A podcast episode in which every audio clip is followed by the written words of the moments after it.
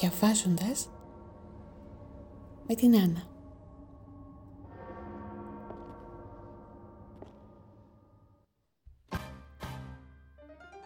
Ένα podcast για εκείνους που αγαπούν το καλό ορθόδοξο βιβλίο. Τι θα λέγατε να κλείσουμε τα μάτια, να ησυχάσουμε για λίγο το νου και να ακούσουμε παρέα ένα καλό βιβλίο; Βάλτε τα ακουστικά σας, καθίστε αναπαυτικά ή ίσως περπατήστε χαλαρά και απολαύστε τη μαγεία της ανάγνωσης. Αφήστε για λίγο στην άκρη ό,τι σας απασχολεί και ελάτε παρέα μαζί μου να κλέψουμε λίγη σοφία από την ορθόδοξη εμπειρία.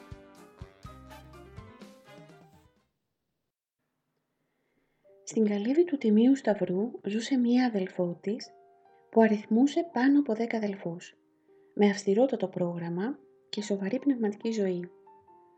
Εργόχειρό τους είχαν την αγιογραφία. Ζούσαν και αυτοί στην αφάνεια.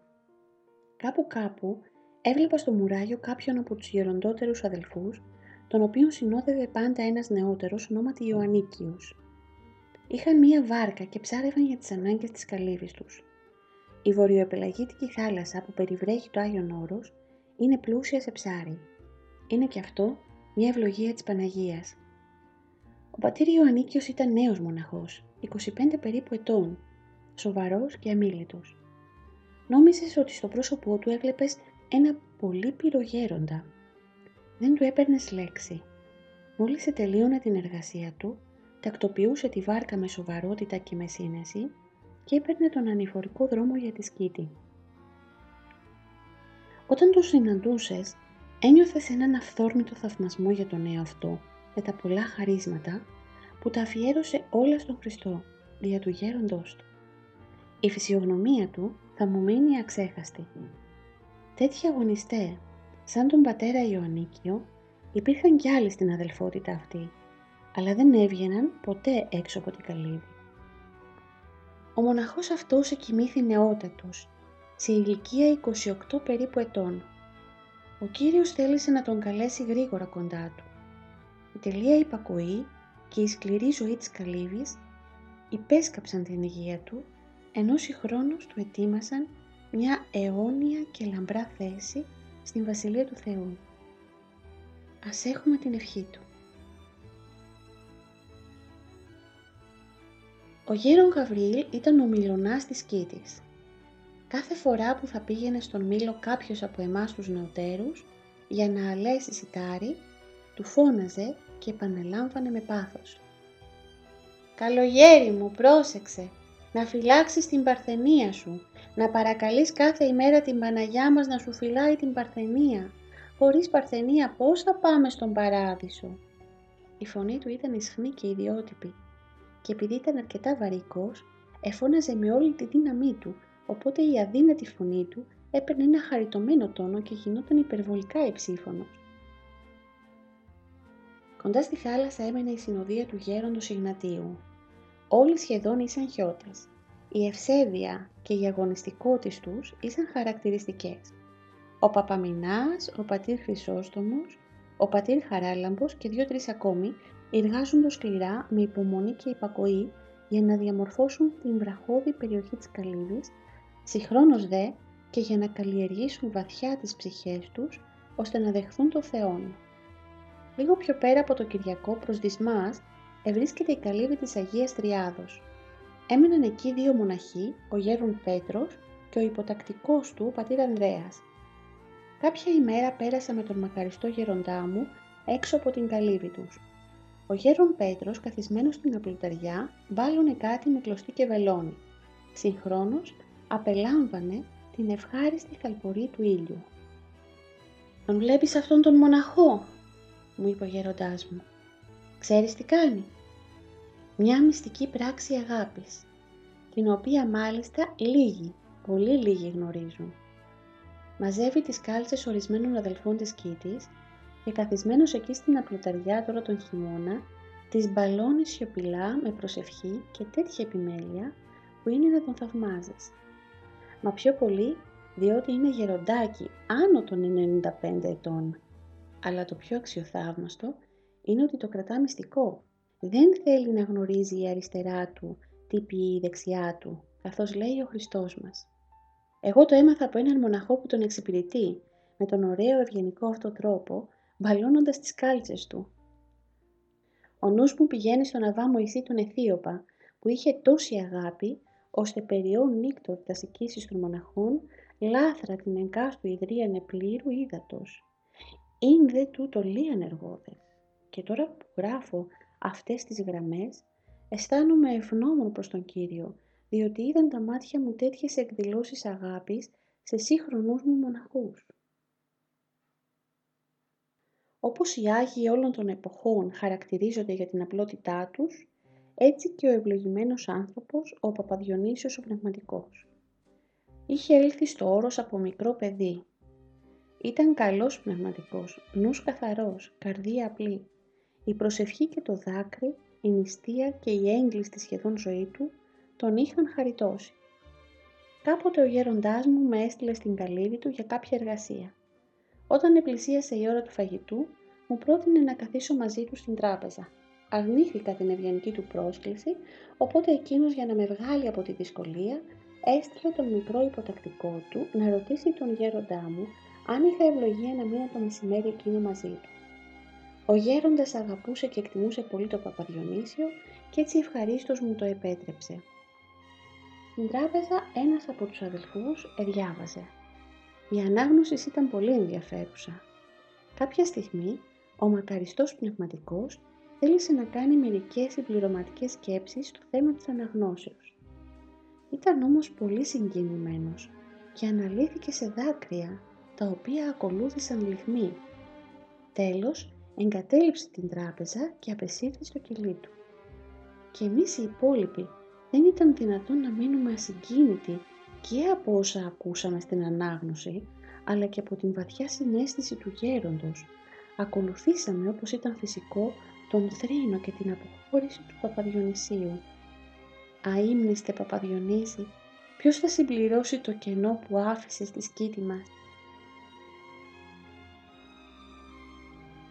Προς το βορειοανατολικό μέρος της σκήτης ευρίσκονται δύο καλύβες, η καλύβη του Παπαϊωάσαφ του Πνευματικού και η καλύβη του Παπακοσταντίου. Ήσαν κτισμένες κοντά στα βράχια, τα οποία εκρέμονται απειλητικά πάνω από τη σκήτη μας. Η μία συναγωνιζόταν την άλλη στην σκληρή ζωή και στο αυστηρό μοναχικό πρόγραμμα. Εκεί κατοικούσαν πατέρες βιαστέ. Η νηστεία και η προσευχή τους, μαζί με την κακοπάθεια, μας έκαναν όλους να θαυμάζουμε και να απορούμε μάλιστα για την αυταπάρνηση και τον ηρωισμό των νέων κυρίως μοναχών που είχαν οι συνοδείες αυτές.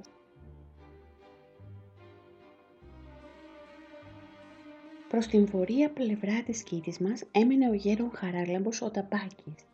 Ήταν στολισμένος με όλες σχεδόν τις αρετές που αποκτά ένας αγωνιστής μοναχός. Η ασκητικότητα του η σκληρή ζωή και η χαρακτηριστική σιωπή του, η περιφρόνηση όλων των πραγμάτων της παρούσης ζωής και η επιμέλεια για την κατά Θεόν τελείωση των υποτακτικών του, τον έκαναν να στέκει πολύ ψηλά μέσα μας. Τώρα που γράφονται αυτές οι αναμνήσεις, ο εξαϊλωμένος γέρον Χαράλαμπος ευρίσκεται στη δύση της καρποφόρου ασκητικής ζωής του. Μια φορά μόνο είχα επισκεφθεί την καλύβη του γέροντος Χαραλάμπους για επισκευή των υποδημάτων μου. Ήταν σκυμμένος επάνω στο εργόχειρό του με το σουβλί, τους πάγκους και την φαλτσέτα. Προχώρησα μέσα, αλλά εκείνος συνέχισε να δουλεύει χωρίς να σηκώσει το βλέμμα του, χωρίς να προφέρει ούτε μία λέξη. Κατάλαβα. Ζούσε την ζωή της ησυχίας και της προσευχής. Μέσα στο μυστήριο της σιωπής του ήταν απορροφημένος ολοκληρωτικά, απόλυτα σχεδόν, από τον Θεό δεν αισθανόταν καθόλου τι γινόταν έξω από τον εαυτό του. Ποιος υπήρχε γύρω του. Συνεννοήθηκα με τον υποτακτικό του που εργαζόταν στο πλάι και επέστρεψα στην καλύβη μας. Όταν ανέφερα τις εντυπώσεις μου στο γέροντα, εκείνος μου απήντησε. «Παιδί μου, ο γέρον Χαράλαμπος δεν ανήκει στους μοναχούς της εποχής μας. Επάνω ακριβώς από το λιγοτριβείο της Κύρης υπήρχε μία καλύβη με γέροντα τον πατέρα Κύριλο και υποτακτικό, αν δεν με απατάει η μνήμη μου, τον πατέρα Ευθύμιο. Ο γέρον Κύριλος ήταν βιαστής μοναχός. Καθώς είχα ακούσει από τον γέροντά μου πρώτου γέροντος Κυρίλου, ζούσε εκεί κάποιος παπακεσάριος πνευματικός. Το τέλος του υπήρξε σταθμός στη ζωή της Κύρης. Αρκετές ημέρες πρώτου θανάτου του, ενώ ήταν πλημμύρης, εφώναζε ζητώντας βοήθεια από όλους τους πατέρας. Συγχρόνως, άρχισε να εμφανίζεται μια φοβερή ασθένεια, κατά την οποία ο λαιμός του πρίστηκε τόσο πολύ, ώστε να μην ξεχωρίζει καθόλου το κεφάλι από το υπόλοιπο σώμα. Το φαινόμενο αυτό έβαλε τους πατέρας σε ανησυχία. Προσπαθούσαν μάλιστα να δώσουν κάποια εξήγηση, διότι ο τρόπος του θανάτου κάθε μοναχού είχε για αυτούς μεγάλη σημασία. Για τον Παπακεσάριο γνώριζαν ότι στο έργο του ως πνευματικού έδειχνε μεγάλη επίοικια, αλλά χωρίς διάκριση. Μετά από κάθε εξομολόγηση συνήθιζε να λέει «Είναι συγχωρημένες οι αμαρτίες σου, τις παίρνω όλες στο λαιμό μου». Το τέλος του λοιπόν πολύ οδυνηρό. Θεωρήθηκε από τους άλλους μοναχούς ως παραδειγματική επέμβαση του Θεού για να τον καθαρίσει με την αρρώστια και τον πόνο. 54 καλύβες αριθμούσε η σκήτη μας. Όλες είχαν συνοδεία από δύο πατέρας και άνω. Σε ελάχιστες από αυτές κατοικούσε μόνο ένας. Ενδεικτικώς αναφέρω τα γεροντάκια που έμεναν μόνα τους, τον γερο Σαμουήλ και τον γερο Βικέντιο. Ο πρώτος ήταν πάντα σχεδόν κλεισμένος στην καλύβη του. Ελάχιστες φορές τον είδα κατά το διάστημα της παραμονής μου στη Σκήτη. Εθεωρεί το μεγάλο γεγονός να συναντήσεις τον γέρο Σαμουήλ. Πώς ζούσε, τι έτρωγε, τι πρόγραμμα είχε, ήσαν όλα άγνωστα. Απέφευγε τις συναναστροφές με τους άλλους πατέρας. Πολλοί τον θεωρούσαν μεγάλο ασκητή και βιαστή, ενώ άλλοι υποψιάζονται μήπως μια τέτοια ζωή τον είχε οδηγήσει στην πλάνη. Ο Γεροβικένιος ήταν γεμάτος φυσική απλότητα. Όπου κι αν βρισκόταν, προσευχόταν με δυνατή φωνή. Στα μονοπάτια, στο Κυριακό, στις συναντήσεις με τους άλλους. «Σώσε με Παναγία μου, σώσε με, ελέησέ με». Τον ακούγαμε συχνά να φωνάζει.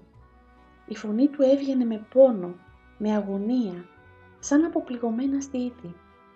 Η πονεμένη κραυγή του θύμιζε τα σοφά λόγια του Αγίου Μακαρίου.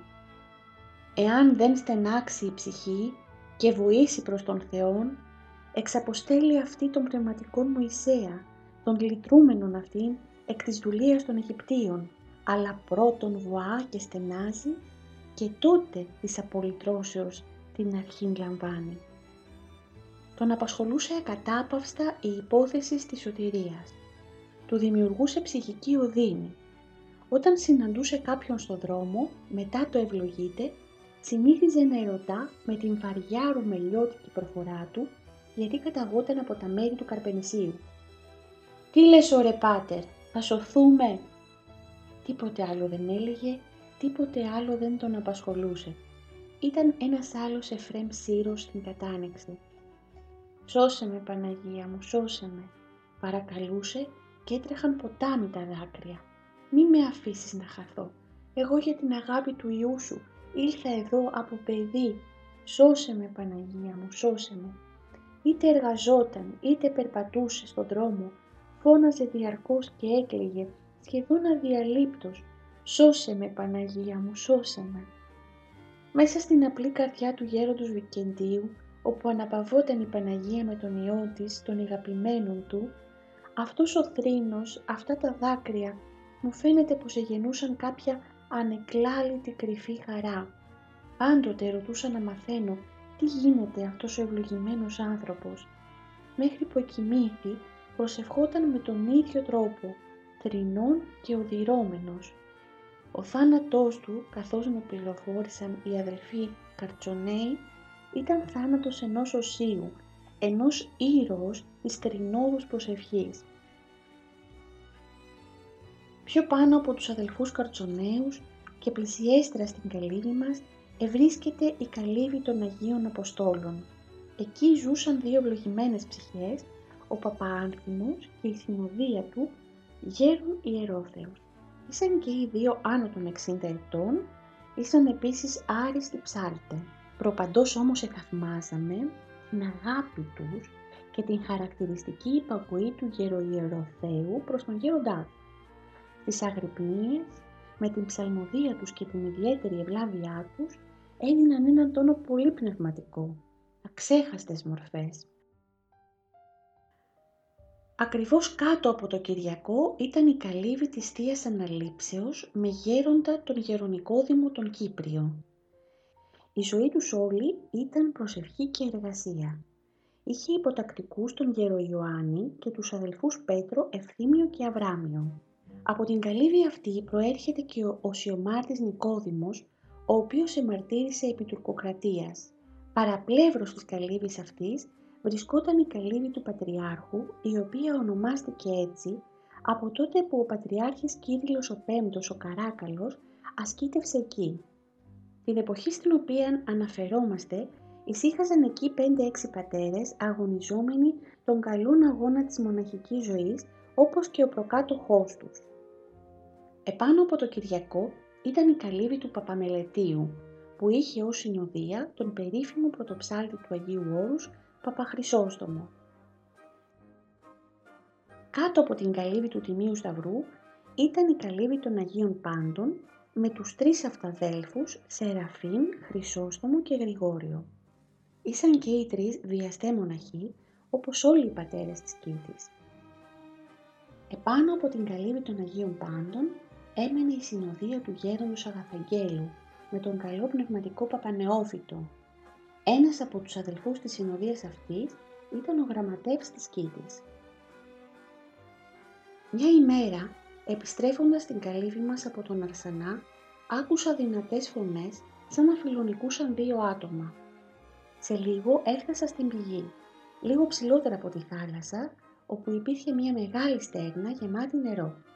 Στο σημείο αυτό λογομαχούσαν ένας βαρκάρης κοσμικός και ένας μοναχός. Οι φωνές όλο και δυνάμωναν. Άσχημο τέλος θα έχουν τα πράγματα, συλλογίστηκα. Κάποια στιγμή ο Βαρκάρης ευλαστήμησε το όνομα της κυρίας Θεοτόκου. Τότε ο μοναχός, αγανακτισμένος, τον άρπαξε και με ένα δυνατό σπρόξιμο τον έριξε μέσα στη στέρνα λέγοντάς του «Βρε παλιάνθρωπε, εγώ για την αγάπη της Παναγιάς απανήθηκα τους γονείς μου, τον κόσμο, τον εαυτό μου και εσύ εδώ μέσα στο βασίλειό της τολμάς να την ευλαστημείς». Έτρεξα αμέσως για να προλάβω τίποτε χειρότερο. Ευτυχώς, ο Βαρκάρης αφού βουτήχθηκε ολόκληρο στο νερό έκλεισε το στόμα του και με τη βοήθειά μου βγήκε από τη στέγνα. Όταν επέστρεψα στην καλύβη διηγήθηκα το περιστατικό στον γέροντα και τους αδελφούς και ζήτησα να μάθω αν οι πράξεις του μοναχού ήταν αρεστοί στον Θεό. Ο γέροντάς μου απήντησε ως εξής. Ο Άγιος Ιωάννης ο Χρυσόστομος γράφει πως όταν κάποιος υβρίσει το όνομα του Θεού έχουμε καθήκον να το υπερασπιστούμε. Προτρέπει μάλιστα και να χειροδικήσουμε. Ράπισον αυτού την όψη, σύντριψον το στόμα, αγίασον σου τη γύρα. Οι Άγιοι Πατέρες λένε πως ο υποτακτικός οφείλει να διαμαρτυρηθεί όταν συκοφαντήσουν ή βρίσουν το γέροντά του. Πολύ περισσότερο λοιπόν πρέπει να υπερασπιστεί το όνομα του Κυρίου ή της Θεοτόκου όταν μερικοί αθεόφοβοι το βλασφημούν. Το πνευματικό περιβάλλον της κήτης μας, γεμάτο ζωή και φως, με τις οσιακές και αγωνιστικές μορφές των πατέρων, εναρμονιζόταν άριστα με το ασύγκριτο φυσικό πλαίσιο της μικρής εκείνης πολύχνης. Τα άφθονα νερά της, η καταπράσινη κήπη με τα καρποφόρα δέντρα, τα άνθη, τα πουλιά με προεξάρχοντα το αηδόνι και το κοτσίφι, τα βράχια, η θάλασσα, η σιωπή, όλα αυτά έδιναν μία μαγευτική όψη. Κάθε απόγευμα, το καλοκαίρι, μετά τον εσπερινό, άρχιζε το πότισμα του κήπου μας. Το νερό κελάριζε και έτρεχε από τις στέρνες τους κήπους, δημιουργώντας μια όμορφη συναυλία. Πολλές φορές εβοηθούσα τον πατέρα Παΐσιο στο πόρισμα. Τις ώρες εκείνες γινόταν ένα είδος συναγερμού για την καλλιέργεια και συντήρηση των κυπουρικών μας. Πιο κάτω από εμάς, στην καλύβη του Αγίου Σεραφείμ, έμενε ο μακαριστός Παπαδιονύσιος με τους δύο εκλεκτούς υποτακτικούς του, τον Σεραφείμ και τον Γελάσιο. Συνέπιπτε να περιποιούνται και αυτοί την ίδια ώρα τον κήπο τους, καθώς και οι περισσότεροι από τους άλλους πατέρας. Όλοι όμως εργάζονται με σιωπή και προσευχή. Η σκήτη τότε έμοιαζε με μελισσόνα, με ήσυχη ομογνωμούσα πνευματική οικογένεια. Πολλές φορές ο γέροντας με έστελνε στο μουράγιο της κήτης για να παραλαμβάνω πράγματα της καλύβης μας ή να δίνω διάφορες παραγγελίες με το καΐκι και τη δάφνη, καθώς επίσης και το ταχυδρομείο. Έβλεπες εκεί πατέρας από όλες σχεδόν τις καλύβες της κήτης, οι οποίοι κατέβαιναν για τον ίδιο λόγο. Σε αυτές τις εξόδους μου ήμουν ολόκληρος μάτια και αυτιά. Παρακολουθούσα με ιερή περιέργεια τον καθένα. Η συνάθρηση γινόταν εκεί πέρα, στο σπιτάκι του Μπαρμπαγιάννη. Ήταν όμως μια συνάθρηση πολύ διαφορετική από τις κοσμικές. Εδώ δεν ακουγόταν θόρυβος, ταραχή, δυνατές φωνές, πλιαρίες. Δεν γινόταν συναγωνισμός ποιος θα πει τα περισσότερα. Αντιθέτως, στο ποιος θα είναι πιο ολιγόλογος και πιο απαρισίαστος. Ήρχονται πατέρες από την σκήτη μας, από την μικρά Αγία Άννα, από την έρημο των Καρουλίων, των Κατουνακίων και του Αγίου Βασιλείου. Κρίνα ευωδιαστά, κρίνα ζωντανά της προσευχής, της νύψεως και της ησυχίας, με τυπωμένη επάνω τους την σφραγίδα του Αγίου Πνεύματος. Επιστρέφοντας στην καλύβη μας ανέφερα στον γέροντά μου ποιους πατέρα συνήθισα και τον παρακαλούσα να μου μιλήσει για τον καθένα χωριστά.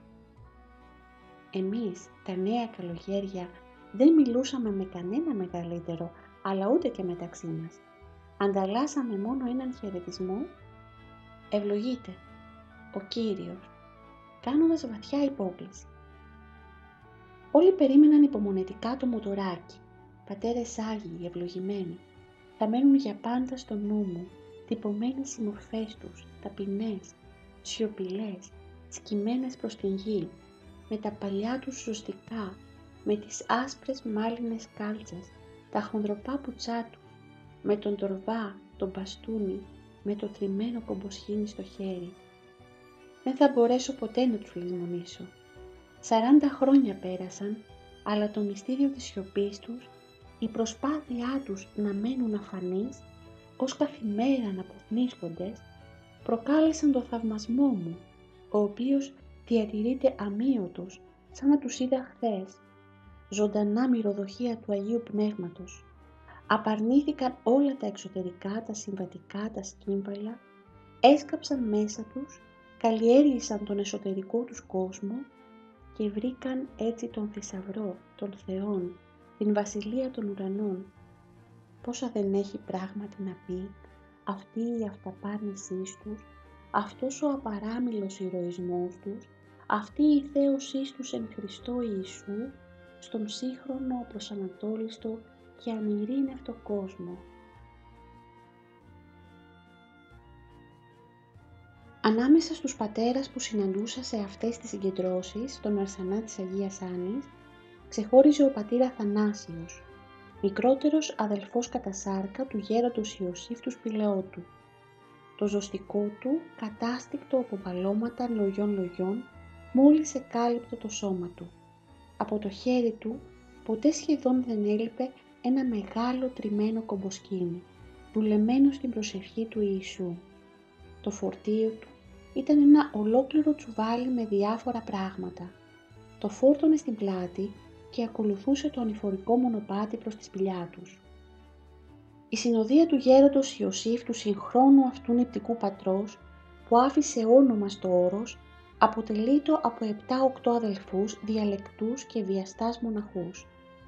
Καλλιεργούσαν την νοερά προσευχή και ήσαν οι πνευματικές προφυλακές της κήτης μας.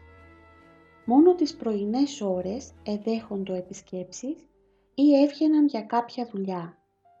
Όλος σχεδόν τον υπόλοιπο χρόνο του 24ωρου ήσαν αφοσιωμένοι στην ύψη και στην προσευχή, το κυριότερο έργο των αληθινών μοναχών. Το πρόγραμμά τους αυτό άρχιζε μετά την μεσημβρινή ανάπαυση. Προσήφχοντο και μελετούσαν ο καθένας στο κελί του εν σιωπή μέχρι τα μεσάνυχτα, δηλαδή μέχρι τις 6 με το βυζαντινό ορολόγιο. Κατόπιν επήγαιναν στην εκκλησία και τελούσαν καθημερινώς την Θεία Λειτουργία. Τις πρωινές ώρες ανεπάβοντο και εισχολούνται με το εργό τους, προσευχόμενοι διαρκώς και μυστικώς. Το πρόγραμμά τους αυτό το πληροφορήθηκα έπειτα από πολλά χρόνια από τους υποτακτικούς του γέροντος Ιωσήφ, οι οποίοι εφαρμόζουν το ίδιο με μικρές παραλλαγές μέχρι σήμερα. Ο γέρον Ιωσήφ μου ήταν τελείως άγνωστος. Εμείς οι μικροί δεν είχαμε ευλογία να δούμε τους γεροντάδες άλλων συνοδειών. Για τον υποτακτικό του πατήρα Θανάσιο, ο δικός μου γέροντας συνήθιζε να λέει χαριτολογώντας «Αυτός ο μοναχός είναι ένα γιουλάκι». Η σπηλιά τους ήταν ένας τόπος τον οποίον ελάχιστοι πατέρες εγνώριζαν. Οι υποτακτικοί του γέροντος Ιωσήφ εζούσαν τη ζωή του Αγίου Πνεύματος, αγωνιζόμενοι να βαδίσουν στα ίχνη των μυστικών πατέρων του 14ου αιώνα. Και σήμερα ακόμη που σημειώνω αυτά, το Άγιον Όρος στολίζεται πραγματικά από τους πνευματικούς απογόνους του γέροντος Ιωσήφ του Σπηλαιότου. Η μόνη ευκαιρία για να δούμε τους συνασκητάς μας ήταν η συγκέντρωση στον Αρσανά της Κίτης. Μετά την αναχώρηση του μικρού κλιαρίου που έκανε τη γραμμή από την Δάφνη μέχρι την Αγία Άννα ή και μέχρι την Λάβρα, αν το επέτρεπε ο καιρός, οι πατέρες επέστρεφαν στις καλύβες τους, ακολουθώντας το ανηφορικό μονοπάτι. Ήταν όλοι φορτωμένοι με τους δορβάδες τους, άλλος λιγότερο, άλλος περισσότερο. Πάντως όλοι κάτι έπρεπε να μεταφέρουν στην πλάτη. 150 μέτρα από το μουράγιο συναντούσαμε ένα προσκυνητάρι και δίπλα του ένα πεζούλι. Εκεί κατεβάζαμε λίγο το φορτίο μας για να ξεκουραστούμε και να πάρουμε δύναμη για την ανάβαση. Από εκεί και πέρα άρχιζε ο δύσκολος ανήφορος. Ο υδρότας έτρεχε ποτάμι. Στο σημείο αυτό, στο οποίο είναι κτισμένο το προσκυνητάρι, η αγάπη του Θεού επέτρεψε να γίνει κάτι θαυμαστό. Το γεγονός αυτό είναι γραμμένο κάτω από τον εσταυρωμένο με το καντιλάκι. Παραθέτουμε το κείμενο. Γέροντος τεινός υποτακτικός μεταφέρουν εκ της θαλάσσης φορτίων επί των νόμων και ανερχόμενος με τα πουλού κόπου, αλλά και υπό αδημονίας καταληφθείς ως ματέος δίθεν κοπιάζων, εκάθισεν εντάφθα μετά του φορτίου προς ολίγην ανάπαυση τυραννούμενος υπό τον ανωτέρω λογισμόν, όπου παραδόξως ακούει άνωθεν την κατεξαίρετων τρόπων έφορων και αργών ημών υπεραγίαν Θεοτόκων, λέγουσαν αυτό.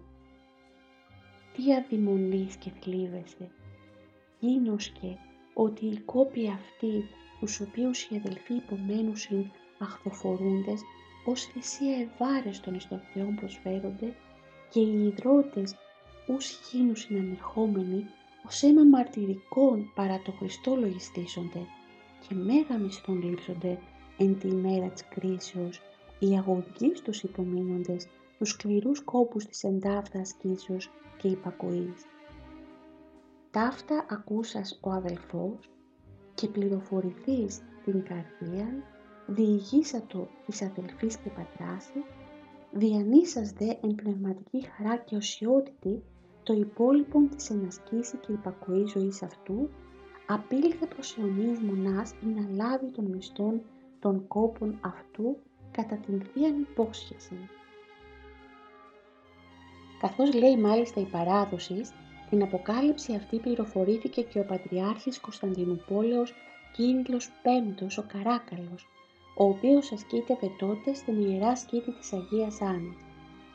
Από την ημέρα εκείνη έπαυσε να μεταφέρει με υποζύγιο τα γεωργικά του εργαλεία στον Ελαιώνα, ο οποίος ευρισκόταν κοντά στον τόπο όπου έγινε το θαύμα και τα μετέφερε στον νόμο του για να λάβει και αυτός τον Στέφανο των μαρτυρικών ιδρώτων, των αδελφών και υποτακτικών της Κίτης.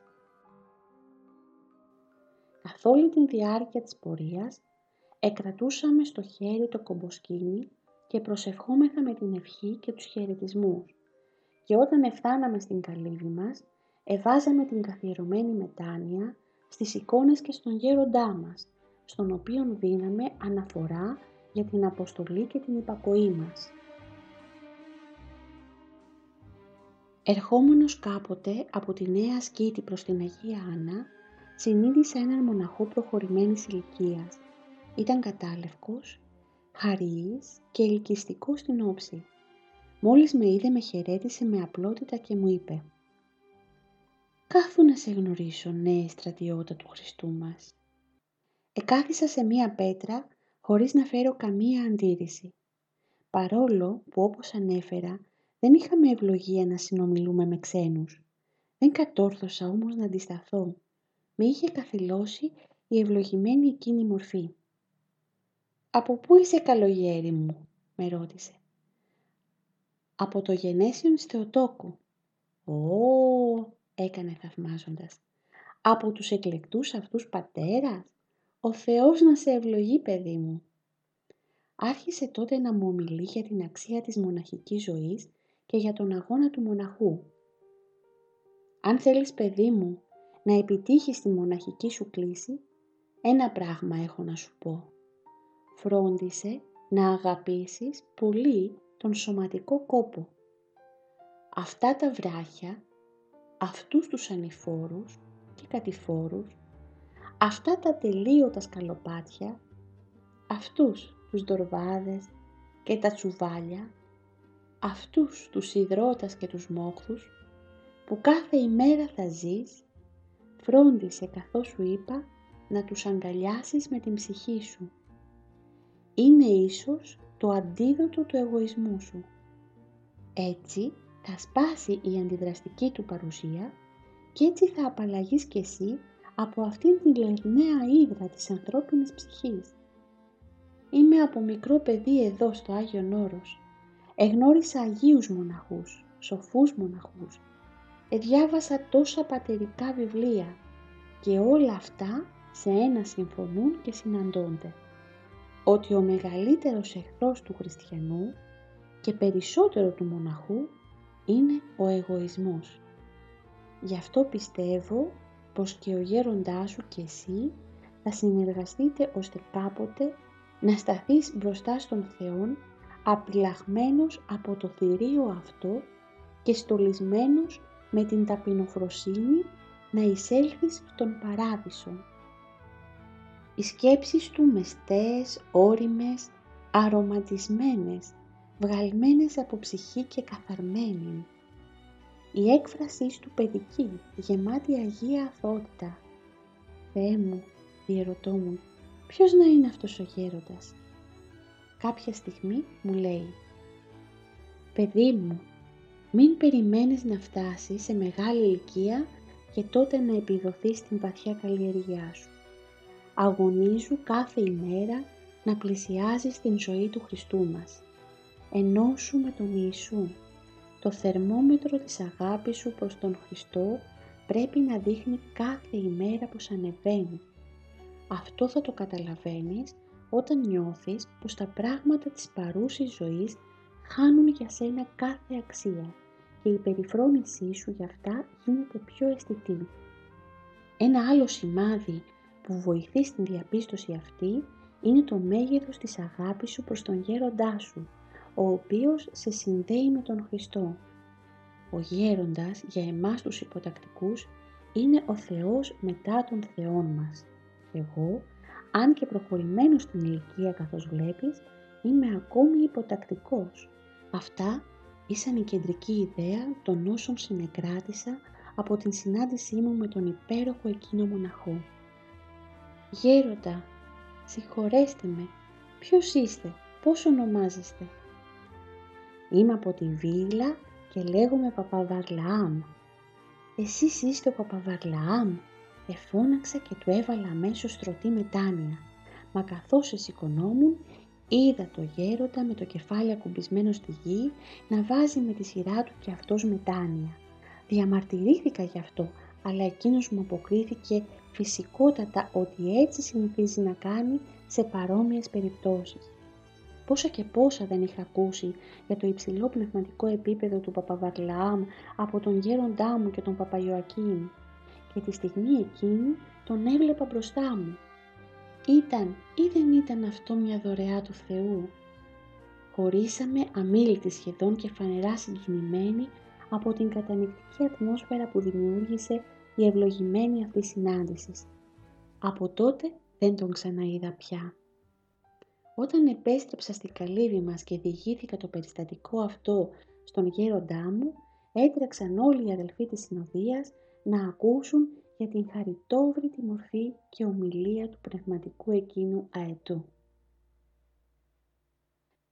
Μία από τις ευλογημένες αυτές συναντήσεις ήταν και η συνάντηση με τον Γεροδιονύσιο τον Κατουνακιώτη και τον αξιοθαύμαστο υποτακτικό του πατέρα Αρσένιο. Ο Γεροδιονύσιος εισχολείτο και με τα γράμματα. Κάπου κάπου έγραφε και έλεγε μερικά επιτυχημένα ποίηματα. Ζητούσε επίμονα και με επιμέλεια την σωτηρία της ψυχής του. Δεν ήταν άνθρωπος των συμβιβασμών. Ο πατήρ Αρσένιος ήταν δουλεμένος μοναχός. Ο γέροντάς του το ήξερε και ήθελε να το στεφανώνει καθημερινώς με τα στεφάνια της υπακοής και της υπομονής. Πόσες φορές δεν του φερόταν σκληρά και περιφρονητικά και μάλιστα ενώπιον άλλων πατέρων. Εκείνος όμως κάνοντας υπομονή έβαζε μετάνοια και ζητούσε συγνώμη. Κάποτε στην Θεία Λειτουργία όταν έφτασε η ώρα του κοινωνικού πήγαμε όλοι να λάβουμε συγχώρηση από τους γεροντάδες μας προκειμένου να προσέλθουμε στο ποτήριο της ζωής. Όταν όμως επλησίασε και ο πατήρ Αρσένιος, τον γέροντά του, εκείνος με μία σκληρή και απότομη κίνηση τον έδιωξε λέγοντάς του «Βρε απρόκοφτε, τολμάς να ζητήσεις ευλογία για να κοινωνήσεις, εσύ που είσαι ένα δοχείο γεμάτο καθαρσία και εγωισμό». Η ατμόσφαιρα που δημιουργήθηκε από τη σκηνή αυτή μας εθύμισε μοναχισμό του 4ου και του 5ου αιώνος. Ο πατήρ Αρσένιος ζήτησε συγγνώμη για το τόλμημά του αυτό και μαζεύτηκε σε μία γωνιά. Τότε ακριβώς βλέπω τρεις-τέσσερις γεροντάδες να πλησιάζουν το γεροδιονύσιο και να τον παρακαλούν να επιτρέψει στον υποτακτικό του να κοινωνήσει. Σε λίγο ακούω τον γεροδιονύσιο να λέει στον πατέρα Αρσένιο «Άντε, έχεις χάρη που οι γεροντάδες μου ζήτησαν να σου επιτρέψω την Θεία Κοινωνία. Θα κάνω υπακοής σε αυτούς και πιστεύω ότι ο Κύριος θα σε συγχωρήσει και θα σε δεχθεί. Εκείνος τότε συντετριμένος και τεταπεινωμένος προσήλθε με δάκρυα που ήσαν αισθητά σε όλους και πήρε μέσα του εκείνον που υπέμεινε τόσο από εμάς τους ανθρώπους. Το θαυμαστό όμως στην υπόθεση αυτή είναι ότι ο γέρον Διονύσιος μετά από κάθε παρόμοια συμπεριφορά προς τον υποτακτικό του ήταν γεμάτος χαρά και θαυμασμό για αυτόν και όταν ο πατήρ Αρσένιος απομακρυνόταν συχνά έκλαιγε αναλογισόμενος την ωφέλεια που απεκόμιζε από τη μεταχείριση αυτή ο υποτακτικός του και θαύμαζε για την υπομονή του. Το περιστατικό αυτό ήταν για εμάς τους υποτακτικούς ένα από τα σπάνια μαθήματα. Ευλογητός ο Θεός. Σε λίγες ημέρες συνείδησα την ηρωική αυτή ψυχή. «Πάτερ μου», του είπα, πώς αντιμετωπίσατε στην προχθεσινή αγρυπνία τη συμπεριφορά του γέροντός σας την ώρα της Θείας Κοινωνίας; Αδελφέ μου, κατά την Θεία Κοινωνία της αγρυπνίας αυτής έζησα την παρουσία του Θεού όσο λίγες φορές στην ζωή μου και ευγνωμονώ το γέροντά μου που μου χαρίζει τέτοιες ευκαιρίες. Ας έχω την ευχή του μέχρι τέλους του βίου μου. Τώρα που χαράσσονται οι γραμμές αυτές, ο γέρον Αρσένιος ευρίσκεται σε βαθύ γύρας και ζει μόνος του. Ζει με τους καρπούς της ευλογημένης εκείνης υπακοής και υπομονής προς τον γέροντά του, ως ελαία κατάκαρπος.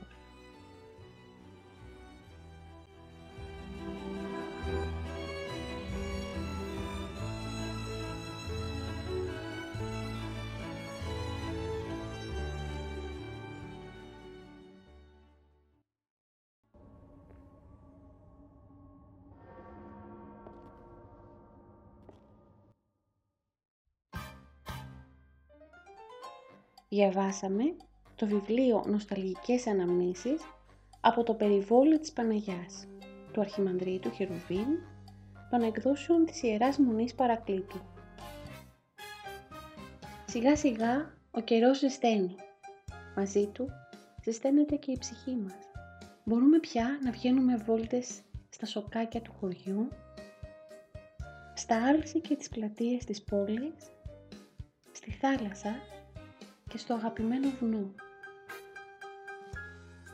Μπορούμε να κάνουμε μικρές αποδράσεις σε τόπους αγαπημένους, αλλά και να συναντούμε πρόσωπα πολύ δικά μας που μας κάνουν να νιώθουμε όμορφα και μας γεμίζουν χαρά. Μαζί με το σώμα μας όμως, ας κινήσουμε και το νου μας. Η ακρόαση ενός καλού βιβλίου είναι πνευματική γυμναστική νους και ψυχή την έχουν ανάγκη. Σας ευχαριστώ πολύ που είστε εδώ σε αυτή τη φιλόξενη ψηφιακή γωνιά που μοιραζόμαστε μαζί αυτή τη στιγμή. Καλή ψηφιακή εντάμωση σε λίγες μόνο μέρες.